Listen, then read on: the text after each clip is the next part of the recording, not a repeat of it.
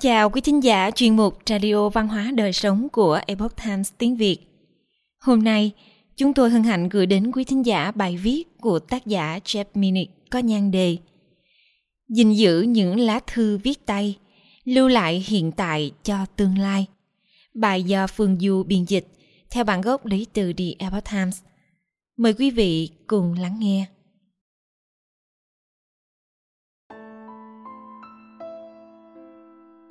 Vào ngày đầu năm mới, chủ yếu để giải trí cho mấy đứa cháu không biết mệt là gì. Tôi mang một ngăn kéo từ tủ đựng hồ sơ ở tầng hầm lên các bậc thang và vào bếp – Ba đứa trẻ cùng tôi quay quần quanh bàn và lấy ra một số báu vật từ ngăn kéo.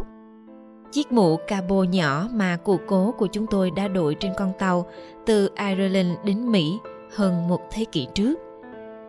Những đồng tiền xu được sưu tập khi còn nhỏ của người vợ quá cố của tôi, gồm cả một đồng đô la bạc từ những năm 1920 và những thứ linh tinh khác mấy đứa nhỏ đặc biệt thích thú với những đồng xu nhưng tôi tôi đã choáng ngợp trước những bức thư thiệp sinh nhật và thiệp giáng sinh cũng như những tờ tiền mà tôi đã cất giữ trong hơn 60 năm. Còn có một vài trăm tài liệu trong quá khứ của tôi. Những bức thư mẹ đã gửi cho tôi khi tôi đi học vào đầu những năm 1960. Thêm nữa những bức thư từ gia đình và bạn bè trong những ngày học đại học những tấm thiệp chúc mừng với những câu viết chữ tay dài dằng dặc, hoặc những thư báo của gia đình và những cánh thiệp cưới vài trong số chúng được đóng gói, giống như mẹ tôi thường làm nhưng hầu hết tôi để lộn xộn và bỏ mặt trong ngăn kéo trong nhiều năm. Khi lật lại một số lời nhắn trong quá khứ, dừng lại và đọc vài dòng, một suy nghĩ ập đến trong tôi. Trong tay tôi không chỉ có những kỷ vật từ lịch sử của cá nhân tôi. Không, đây cũng là những di tích từ một thời đại đang biến mất nhanh chóng. Nhiều năm trước điện báo và điện thoại chắc chắn đã làm xói mòn nghệ thuật và thói quen viết thư tay. Nhưng công nghệ gần đây của chúng ta, email, tin nhắn và chat đã thay đổi hoàn toàn cách hoạt động của các phương thức liên lạc bằng văn bản. Thời đại mà người ta thường nhận được những lá thư trong phong bì qua hòm thư trước nhà đã kết thúc. Cũng giống như việc lưu trữ hình ảnh trên điện thoại, đã thay thế những cuốn album nơi chúng ta từng lưu giữ những bức ảnh quý giá của mình. Vậy phải chăng những thiết bị máy móc này cũng sẽ trở thành nhà kho lưu trữ các bức thư của chúng ta nếu chúng ta giữ lại tất cả chúng? Đây là câu hỏi chợt lóe lên trong tôi. Khi chúng ta gìn giữ những bức thư của mình trên giấy và bản in giống như những bức thư trong tay tôi, thì liệu những bức thư điện tử của chúng ta có tồn tại như những tài liệu về cuộc đời chúng ta? Như những bản ghi chép về những ước mơ, thành công và thất bại của chúng ta hay không? Nhanh hơn và nhanh hơn nữa. Từ lâu, con người đã tìm cách để tăng tốc độ trong việc gửi và nhận thư từ và tài liệu. Để gửi thư và các thông báo từ đầu này đến đầu kia một cách nhanh chóng nhất, người ba tư cổ đại đã phát triển một hệ thống đường cao tốc với những tay đua lão luyện và những con ngựa nhanh nhạy sau này sự ra đời của dịch vụ chuyển phát bằng ngựa đua hoa kỳ các dân tộc cổ đại khác cũng học cách sử dụng chim bồ câu để gửi thư Cách thức này tiếp tục kéo dài đến Thế chiến thứ nhất. Tại Hoa Kỳ, sự phát triển của bưu điện quốc gia, điện báo và đường sắt đã tạo ra một hệ thống thông tin liên lạc hiệu quả và nhanh chóng hơn bao giờ hết. Ví dụ, cho đến năm 1950, các hãng chuyển phát nhanh trong nhiều năm đã gửi các gói hàng và thư đến tận nhà hai lần mỗi ngày ở hầu hết các thành phố và nhiều nhất 4 lần một ngày cho các doanh nghiệp. Tuy nhiên giờ đây, chỉ với một phím bấm trên máy tính sách tay hoặc điện thoại, chúng ta có thể gửi tin nhắn trên khắp đất nước hoặc trên toàn thế giới trong vài giây. Không ồn ào, không rối rắm, không tem, không chờ đợi. email được truyền đi nhanh hơn cả tốc độ âm thanh. Những tiến bộ vượt bậc về công nghệ này có ý nghĩa gì với lịch sử lưu trữ của chúng ta? Có mang lại hậu quả văn hóa nào mà chúng ta có thể bỏ sót không? Kỷ nguyên vàng của thư từ Từ những ngày Hoa Kỳ còn là thuộc địa cho đến quá khứ gần đây, mọi người ở xa đã liên lạc bằng các câu từ được viết bằng bút mực hoặc bút chì trên giấy. Kết quả là chúng ta có những kho báu như thư từ giữa Abigail Adams và chồng cô, John, những bức thư trao đổi với Thomas Jefferson của cả hai người. Abigail đã viết hàng trăm bức thư và vẫn còn lưu lại. Một bức thư bao gồm nhiều nhân vật chủ chốt của cách mạng Mỹ. Nếu không có những bức thư này, kiến thức của chúng ta về những người này và về bản thân Abigail sẽ thiếu hụt rất nhiều. Và cũng giống như Abigail, những người đã từng ngồi viết những bức thư như vậy cho những người thân yêu và bạn bè thường xem những bức thư như một loại hình nghệ thuật một số người viết thư đã được học theo phương cách cổ điển và nhiều người có hiểu biết về kinh thánh chúng thể hiện trong câu chữ của họ. Gần như tất cả những người có học thức đều được đào tạo kỹ năng cần thiết để viết một cách dễ hiểu, rõ ràng và hài hước về cuộc sống và cảm xúc của họ. Họ tin rằng lời nói và cách họ thể hiện bản thân có ý nghĩa rất quan trọng. Kết quả là những thư từ còn lưu lại, ngay cả những người bình thường cũng cho chúng ta những bài học về lịch sử và văn hóa.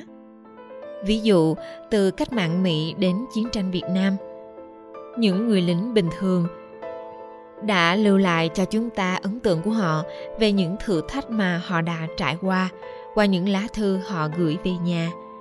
Chẳng hạn, lên google và tìm từ khóa thư của lính mỹ trong chiến tranh việt nam, ngay lập tức sẽ thể hiện ra hàng chục trang web. Nói tóm lại những bức thư còn sót lại sau những tàn phá của thời gian đã cho chúng ta nhiều hiểu biết về quá khứ. Thu thập những lá thư. Trong một thư viện công cộng quy mô trung bình, chúng tôi tìm thấy bằng chứng về những ảnh hưởng này. Ở đây, chúng tôi tìm thấy hàng chục cuốn sách thư. Vài trong số đó là bộ sưu tập thư từ của một nhà văn hoặc một tác giả nổi tiếng hoặc nhân vật chính trị trong khi ở những cuốn khác xuất hiện bộ sưu tập của các nhà văn khác nhau, được tập hợp theo một số loại chủ đề chung chẳng hạn trên các kệ đó có cuốn dành cho hậu thế, những bức thư của những người mỹ vĩ đại gửi cho con cái của họ trong đó, Dory McCullough Lawson đã tổng hợp các thư từ được gửi từ gần 100 bậc cha mẹ nổi tiếng cho con của họ. Thomas Jefferson viết cho con gái Patsy của mình như sau. Cha không thích nghe con nói rằng con không thể tự đọc bản in cổ về Livy mà phải cần hỗ trợ từ thầy giáo. Nhà văn John O'Hara đã gửi một bức thư cho con gái, cho cô bé lời khuyên về việc vào học tại một trường trung học địa phương. Ông kết thúc bằng câu nói Thời thơ ấu của con là một đứa trẻ ngoan, với những triển vọng tuyệt vời cho một tương lai tuyệt vời và cha được sinh ra để yêu thương con. Vài từ này cho chúng ta một cái nhìn hoàn toàn mới về một nhà văn được coi là một người thô lỗ gắt gỏng. Cũng trong thư viện công cộng này, có những bức thư của một quốc gia, bộ sưu tập những bức thư đặc biệt của Hoa Kỳ. Đây là hơn 200 bức thư được viết bởi người Mỹ trong hơn 350 năm lịch sử. Vài trong số đó có Abraham Lincoln, Andrew Jackson, Frederick Douglass là những nhân vật rất quen thuộc với chúng ta, trong khi những người khác như Hannah Johnson viết thư cho Lincoln về tình trạng của lính Mỹ gốc Phi hoặc Aline Bernstein viết cho người tình cũ của cô tiểu thuyết gia trẻ tuổi Thomas World mà ngày nay chúng ta ít biết đến. Mỗi từng thanh âm quá khứ kể cho chúng ta một câu chuyện, dù ngắn ngủi, về cuộc đời của họ và hòa quyện với nhau. Tất cả những câu chuyện này trở thành của chúng ta. Chúng thuộc về chúng ta. Cụ thể hơn, chúng định hình chúng ta, những người dân Mỹ quốc. Những mảnh ghép còn thiếu. Cô bé Wiley, con gái của O'Hara, cầm đọc bức thư của bố trên tay. Bây giờ, chúng ta có thể đọc những lời đó của O'Hara trong một cuốn sách. Ai đó đã coi bức thư này đáng được gìn giữ. Nhưng tôi tự hỏi, liệu điều tương tự có xảy ra trong thời đại kỹ thuật số của chúng ta không? Khi nút delete sẽ xóa ngay lập tức một email dài và khi có quá nhiều tin nhắn trao đổi qua điện thoại. Làm thế nào con cháu của chúng ta có thể thay đổi quan điểm của chúng về lịch sử nếu phủ nhận quan điểm cá nhân của tổ tiên chúng? Đại dịch trong hai năm qua là một ví dụ hoàn hảo ở đây. Một ngày nào đó, cháu chắc của chúng ta sẽ đọc về thảm họa này trong một cuốn sách lịch sử. Tùy thuộc vào chủ kiến của tác giả, cuốn sách đó sẽ kể một câu chuyện theo hướng nhất định. Những đứa trẻ đó có thể biết được những chi tiết trần trụi về những gì đã xảy ra, nhưng chúng cũng có thể bỏ lỡ những thông tin mà chúng ta có thể đã truyền lại cho chúng.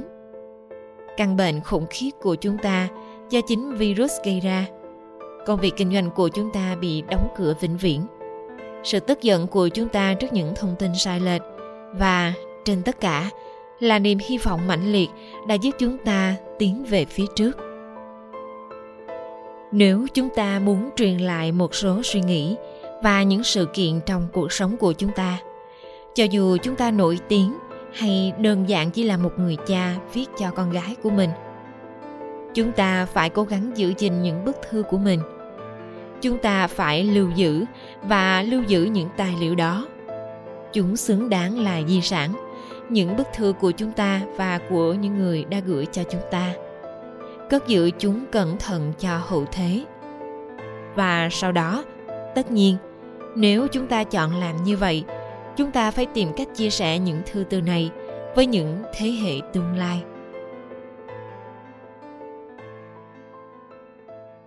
Quý thính giả thân mến chuyên mục radio văn hóa đời sống của epoch times tiếng việt đến đây là hết.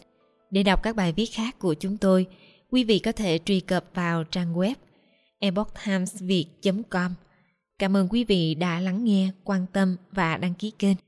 Xin chào tạm biệt và hẹn gặp lại quý vị trong chương trình lần sau. Kính chúc mọi điều bình an và tốt lành đến quý vị cùng người thân.